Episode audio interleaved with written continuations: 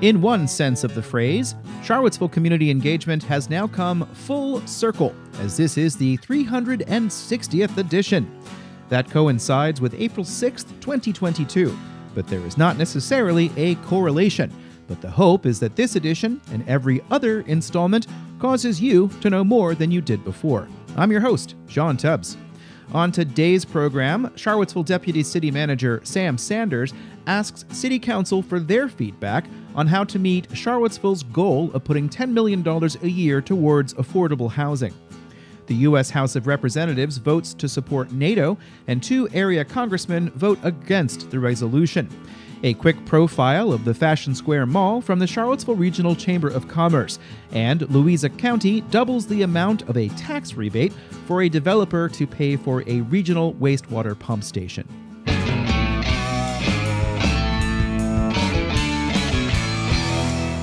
In today's first subscriber supported public service announcement, Camp Albemarle for 60 years has been a wholesome, rural, rustic, and restful site for youth activities, church groups, civic events, and occasional private programs. Located on 14 acres on the banks of the Moormans River near Free Union, Camp Albemarle continues as a legacy of being a civilian conservation corps project that sought to promote the importance of rural activities Camp Albemarle seeks support for a plan to winterize the Hamner Lodge, a structure that was built in 1941 by the CCC and used by every fourth and fifth grade student in Charlottesville and Albemarle for the study of ecology for over 20 years. If the campaign is successful, Camp Albemarle could operate year round. Consider your support by visiting campalbemarleva.org.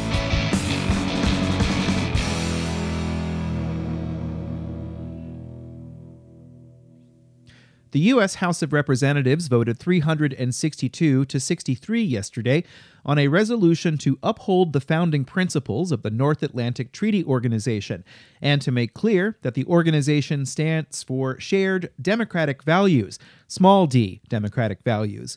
House Resolution 831 was introduced by Virginia Congressman Gerald Connolly in December and made its way through the House Committee on Foreign Affairs before being up for a vote yesterday. NATO's founding document, signed here in Washington, D.C. on April 4th, 1949, this very week. It's clear NATO is an alliance of democracies. The preamble to the treaty notes the determination of allies to, quote, safeguard the freedom, common heritage, and civilization of their peoples, founded on the principles of democracy. The House clerk read the roll. On this vote, the yeas are 362, the nays are 63. Nine of Virginia's 11 members of the House of Representatives voted for the resolution, which also calls for the establishment of a Center for Democratic Resilience within NATO headquarters. The resolution comes at a time when NATO forces are keeping a close eye on Russia's war against Ukraine, which is not a NATO member. Both 5th District Representative Bob Good and 6th District Representative Ben Cline voted against the bill. When a developer asks for a rezoning to build a larger number of units than otherwise would be allowed by right, sometimes there are agreements with the locality to provide infrastructure.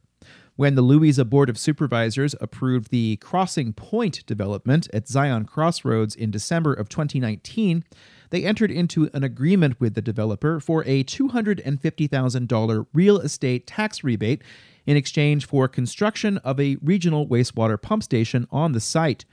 Here is Economic Development Director Andrew Wade before the Board of Supervisors earlier this week. That pump station is a regional pump station in nature, which means it serves multiple properties in that in that area, in the Zion uh, growth area, not just the uh, Crossing Point PUD.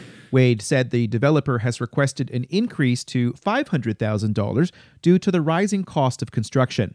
Price of the regional pump station uh, over the course of three months has gone up from $650,000 to approximately $1.3 million um, uh, due to material pricing and construction inflation and things of that nature. Wade said the Louisa County Water Authority will own the pump station when it is completed. The rebates won't begin until after it is operational. Supervisors agreed unanimously to proceed. Construction on the Crossing Point development is soon to begin, according to Wade. There will be 321 dwelling units and 138,000 square feet of commercial property at the location.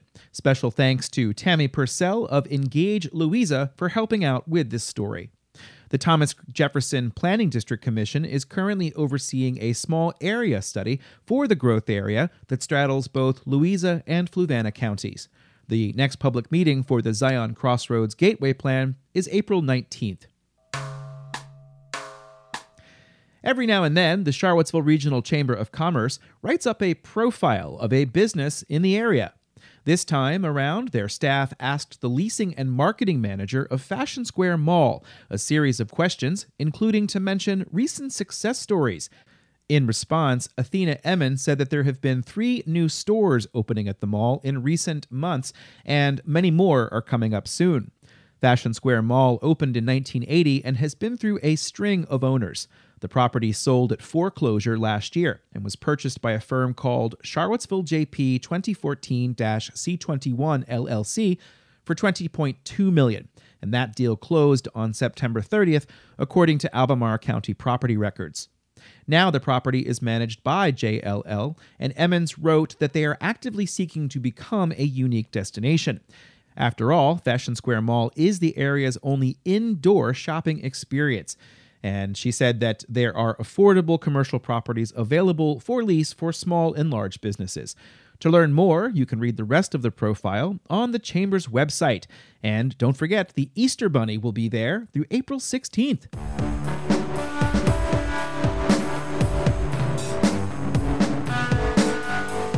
You're listening to Charlottesville Community Engagement, and it's time for another second Patreon fueled shout out. Speaking of shopping centers, lovers of used books rejoice. The Friends of the Jefferson Madison Regional Library are back again with their annual spring book sale, this time taking place at Albemarle Square Shopping Center in the former location of the Northside Library. This goes on through Sunday, April 10th, and they're there from 10 a.m. to 7 p.m. each day. There's still time to go get a book and visit jmrlfriends.org to learn more. See you there.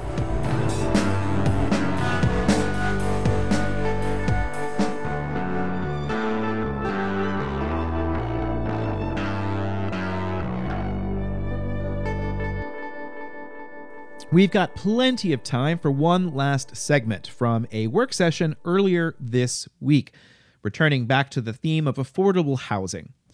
When Deputy City Manager Sam Sanders joined Charlottesville's management team last July, he more or less filled a vacancy for a lower position that had been open for a year. I became your housing coordinator right away because we didn't have one. Around the same time, Sanders was clocking into City Hall for the first time.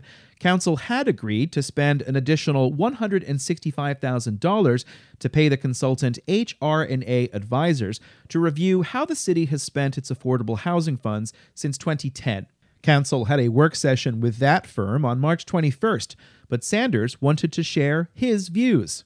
I have been spending a lot of time observing, reviewing, questioning, complaining, evaluating, and testing all of what we do, how we do it, why we do it, and trying to figure out what else can we do to make it all run more smoothly and definitely run better. HR&A found that the city has spent $46.7 million on affordable housing programs since 2010. Question that you should be asking is Is that good? The answer is yes, but good is relative, uh, especially because um, you will never spend enough in affordable housing. I think most communities have found that um, around this country.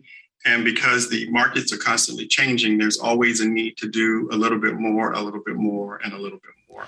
Sanders said the report found that 1,611 affordable units were constructed or preserved, and that 640 additional households were served by other programs. Can we do better and can we do more? And the answer is, of course, you can. But how will that decision get made? How often will you commit more? Uh, how much more and when? Every one of these questions are critically important to managing a program, and knowing the cap helps to manage the many expectations.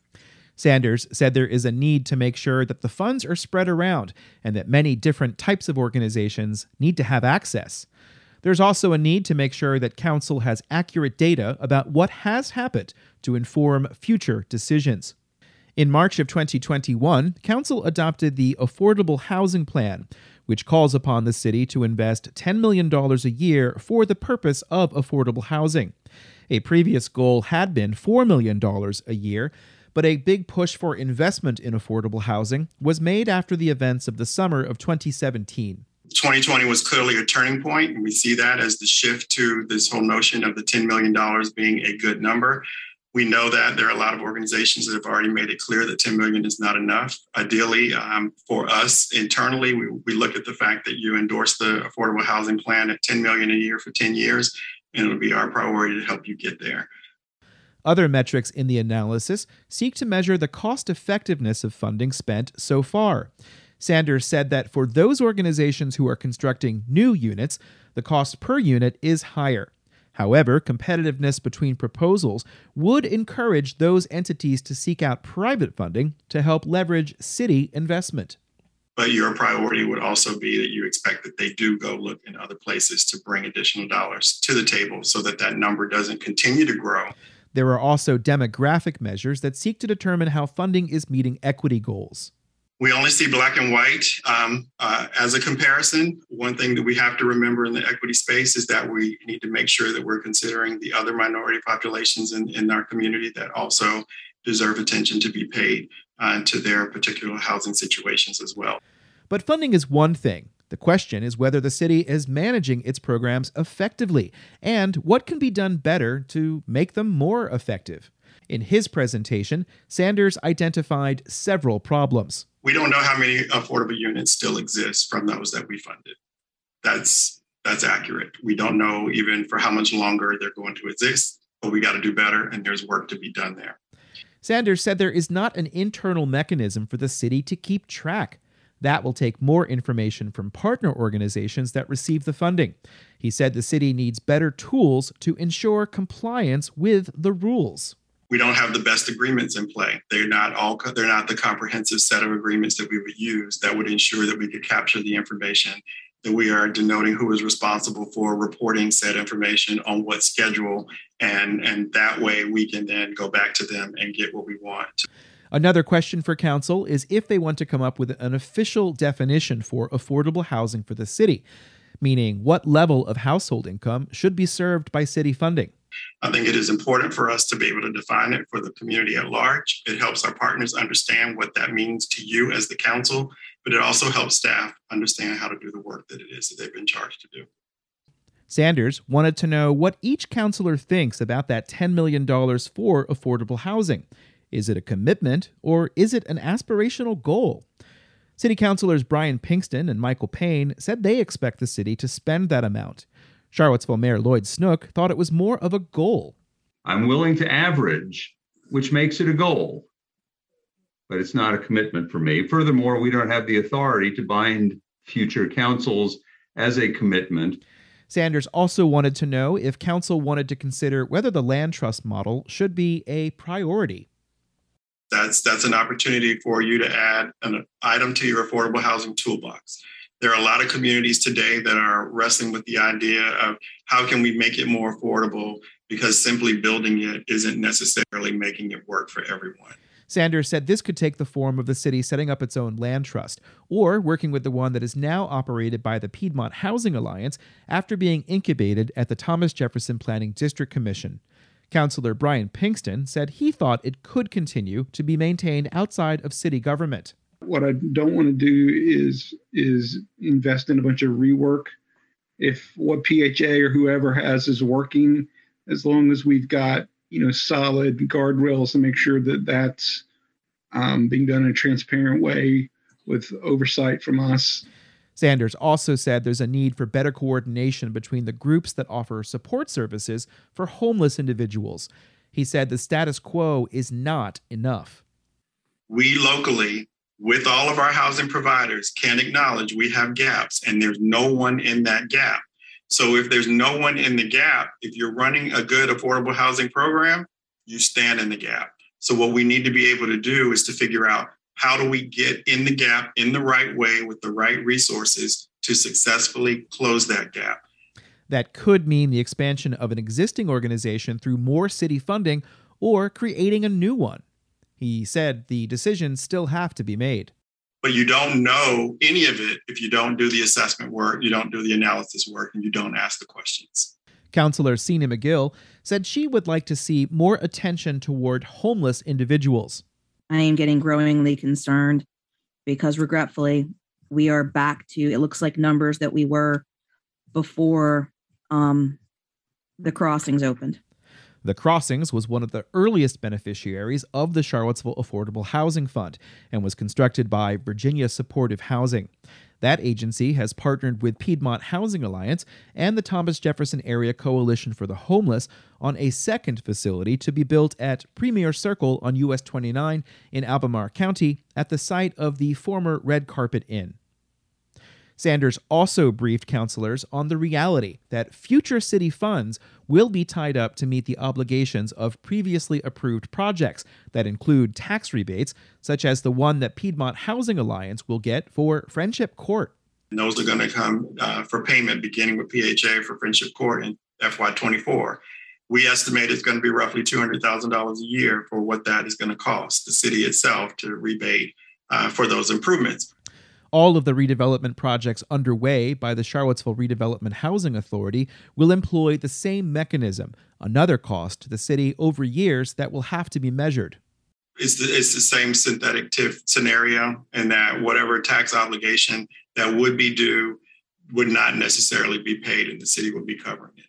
In conclusion, on the definition of affordable housing, Sanders has this perspective. So I always like to say it's not about affordable. We don't need to be focused on the word affordable. Our focus is on the word attainable. Council ran out of time at this work session to answer all of the questions. Later in the night, they would meet again to approve a new Charlottesville Affordable Housing Fund committee, new purposes for the existing Housing Advisory Council, and to allocate projects from the Charlottesville Area Housing Fund. More on those items, as well as a 4 to 1 vote to approve a rezoning on Grove Street extended in future editions of Charlottesville Community Engagement. But that is it for this installment of Charlottesville Community Engagement, a program that is become full circle. 25 months ago or so, I launched something called Charlottesville Quarantine Report when meetings had gone virtual. And as soon as I hit send on this one today, I'll be going to the Albemarle County Board of Supervisors to take a picture. I'll still be recording it from home because that's just more efficient. In the past two years or so, I've managed to try to make it so I can cover a lot of little things through this program. Each and every day, I try to gather as much as I can so I can bring you this program, uh, usually in the right direction and in Virginia, as opposed to Indiana, where there are actually two Charlottesvilles. Late breaking news. But of course, this is all made possible by listeners such as yourself and, of course, readers who are not hearing this, but I should say that it really is readers and listeners alike who are helping to really get this going and to they've helped me get it off the ground. Now let's see where we can go into the future. There will be an episode 720 one day. But of course, if you would like to support the program, the best way you can do that is through Ting. You can subscribe through Substack, and the company Ting will match that. In the bottom of the written newsletter, you can see a link to all sorts of things that they offer if you sign up with them for high speed internet. Uh, there's also Patreon, which you can contribute to in order to fund Town Crier Productions. That's the company that oversees all of this work, and uh, I'm really glad and excited to be able to talk to you about this and to talk to you with you about all manner of things in our community. I'm Sean Tubbs. Uh, stay, uh, stay informed, and of course, that's what you do by listening to this program. Stay classy. That's another thing you can do. And anyway, I'm going to stay Sean Tubbs, and I'm going to stay ready to report into the future. Goodbye.